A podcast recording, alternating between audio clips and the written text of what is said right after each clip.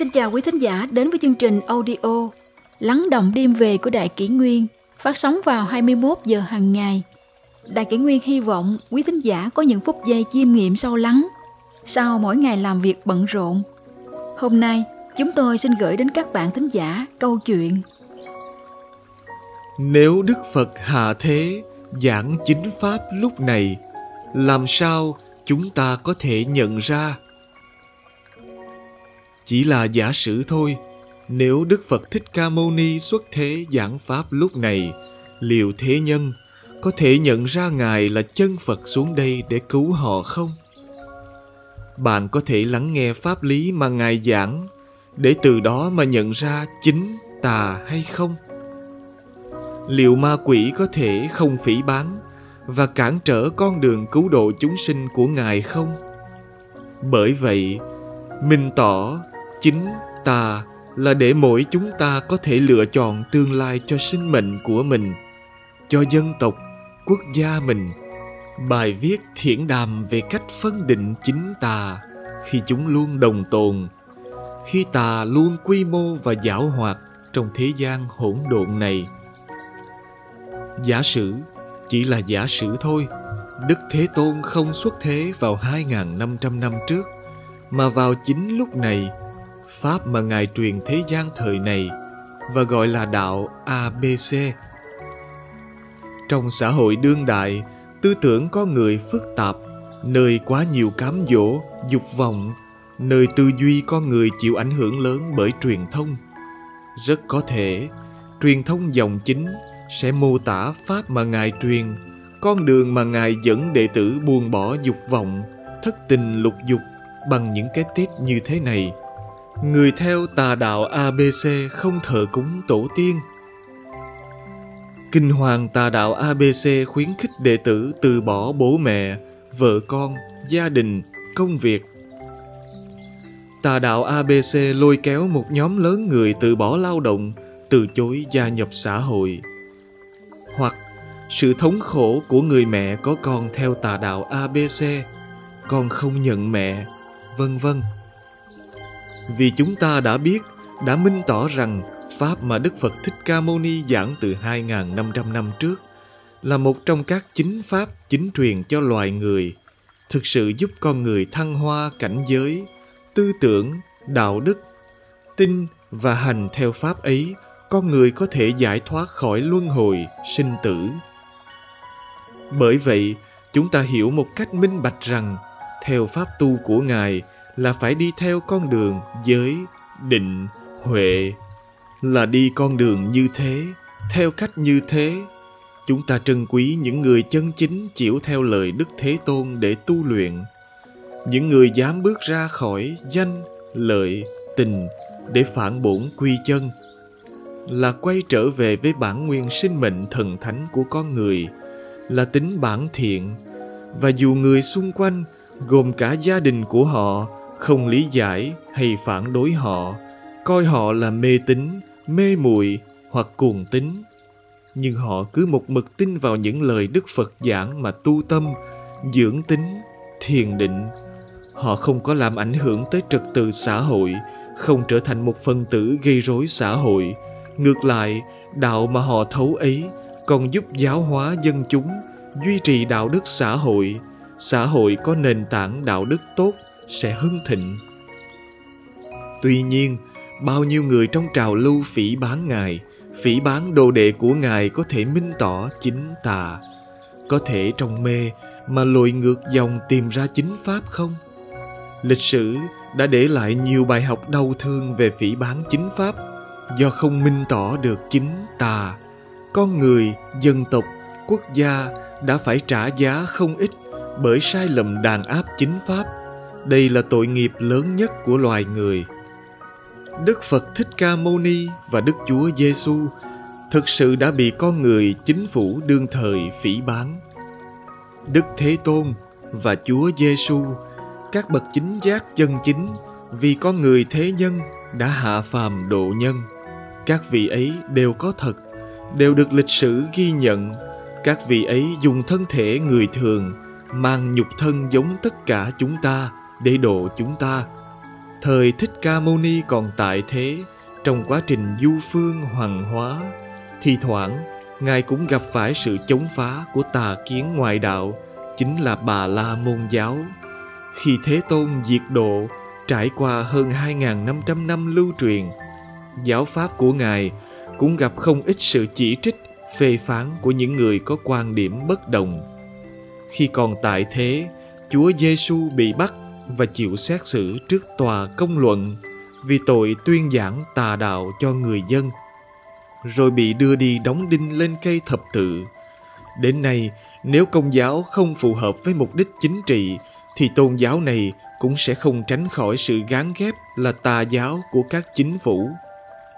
Vì tâm nguyện từ bi vĩ đại này, các bậc chính giác ấy đã chịu muôn vàng phỉ bán, khổ đau song song với pháp mà các bậc chính giác truyền xuống, hàng trăm hàng ngàn tà giáo cũng xuất thế.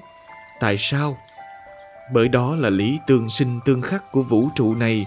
Có chính thì có tà, có tốt thì có xấu, có phật thì có quỷ. Trong sự hỗn độn đó, trong cõi mê đó con người phải lựa chọn, dùng lý trí mở rộng trái tim để nhận biết chính tà thế gian hỗn độn, vàng thau lẫn lộn, làm thế nào để phân định chính tà? Chính và tà ấy không phải do một chính phủ hoặc một ai đó gán cho một pháp tu là chính hoặc tà, thì pháp tu ấy là chính hay tà? Bởi chính phủ ấy, cá nhân ấy, họ còn nhận định dựa trên các chuẩn mực của chính trị, thế thời, của tình cảm mà họ tin tưởng. Chính hay tà? Có thể nhận biết từ chính pháp lý của pháp môn đó. Pháp môn tu luyện nào đặt ra yêu cầu cao về tiêu chuẩn đạo đức, thì pháp môn đó nhất định là chính giáo. Người tu trong pháp môn ấy tuân thủ các tiêu chuẩn đạo đức cao thượng và nghiêm khắc của pháp môn ấy, thì người đó đang đi đường chính đạo trong pháp môn đó ngược lại, người tu trong chính giáo nhưng lại không tuân thủ yêu cầu của pháp môn đó, bề ngoài chạy theo hình thức của pháp môn đó. Nhưng bên trong, không chân chính nâng cao đạo đức theo yêu cầu của pháp môn, mà nuôi dưỡng dục vọng thì bản thân họ là theo tà đạo. Nếu tại chùa, các trụ trì và phương trượng dẫn dắt người khác nữa thì trăm ngàn lần nguy hiểm yêu cầu đạo đức trong phật giáo và thiên chúa giáo, và kể cả do thái giáo, có sự tương đồng rất lớn. Tất cả phật tử, con chiên, không nói dối. Là chân, chế ngự dục vọng, từ bi, là thiện, và nhẫn nại, chịu khổ nạn. Coi mọi khó khăn, bất công trong cuộc đời như món nợ cần hoàn trả. Coi như cơ hội để đề cao tâm tính và phát tâm từ bi là nhẫn. Vì những yêu cầu nghiêm khắc và cao thượng về đạo đức như vậy, những pháp môn tu luyện này trở thành chính giáo từ hàng ngàn năm qua. Dù nhiều chính phủ xuyên suốt lịch sử từ khi chính giáo xuất hiện, từng đàn áp hay không công nhận thì họ vẫn là chính giáo. Bởi vì đơn giản là họ tuân theo các nguyên lý của vũ trụ ở tầng thứ khác nhau để tu tâm tính để đạt tiêu chuẩn tâm tính cao thượng hơn, phù hợp với chuẩn mực của các tầng vũ trụ khác nhau. Ngược lại với chính giáo, tà giáo có thể nhận biết từ chính giáo lý của nó. Khuyến khích việc truy cầu để đắc được những điều tốt đẹp trong cõi người như tiêu tai, giải nạn, phát tài, sinh con trai, mà không phải qua quá trình thống khổ, nhẫn nại tu tâm, sửa tính hay rèn luyện những lập luận giống như mang miệng đến tâu, mang đầu đến khấn để phật thánh cha mẹ nhận mặt điểm tên, chứng cho, vân vân. Có kêu, có cầu thì các ngài mới biết, mới thương mà cho. Những người này vì tin rằng truy cầu mà đắc, sẽ ngày một coi nhẹ việc rèn tâm, sửa tính. Sự truy cầu của họ ngày một lớn, dục vọng vì thế cũng ngày một lớn. Dục vọng lớn đến đâu? Tâm tính rớt xuống đến đấy. Đó là con đường đi ngược lại với chính giáo. Chính giáo yêu cầu buông bỏ hết các dục vọng này, hướng con người tùy kỳ tự nhiên. Vô sở cầu, nhi tự đắc.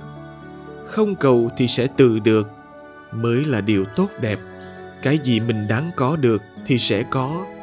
Tất thảy những thứ có được đều là do phúc phận, do biết giữ đức mà ra. Khuyến khích con người phải hủy hại sinh mệnh của mình, của người khác, hoặc của súc vật, hoặc của để hiến tế cho thần ở không gian khác. Họ tin rằng việc hiến tế sẽ cảm động thần và sinh mệnh bị hiến tế có thể gồm cả sinh mệnh của họ sẽ được về với thế giới của thần. Đây là tà thuyết đi ngược lại với từ bi của các chính giáo, là không sát sinh, yêu thương muôn loài, trân quý nhân duyên được làm người phủ nhận sự tồn tại của thần, vô thần luận, hoặc của chính thần, phủ nhận sự tồn tại của mọi không gian khác, khuyến khích con người phải nói dối, tranh đấu để tồn tại. Bởi vì khi không tin vào sự tồn tại của thần, không tin vào các quy luật của vũ trụ như nhân, quả, thì điều ác nào con người cũng dám làm. Họ dám hành ác, vì họ không tin, họ chịu quả báo. Dám hành ác vì nghĩ chỉ có một đời này để sống thôi, sống cho tốt thì phải tranh đoạt của người khác. Vì thế họ tổn đức đức mà hết thì chẳng còn gì, tiền bạc, hạnh phúc, sự nghiệp và cả sinh mạng cũng hết theo. Mỗi một chính giáo đều có các thần, phật, các bậc giác giả vĩ đại duy hộ cho pháp môn của họ.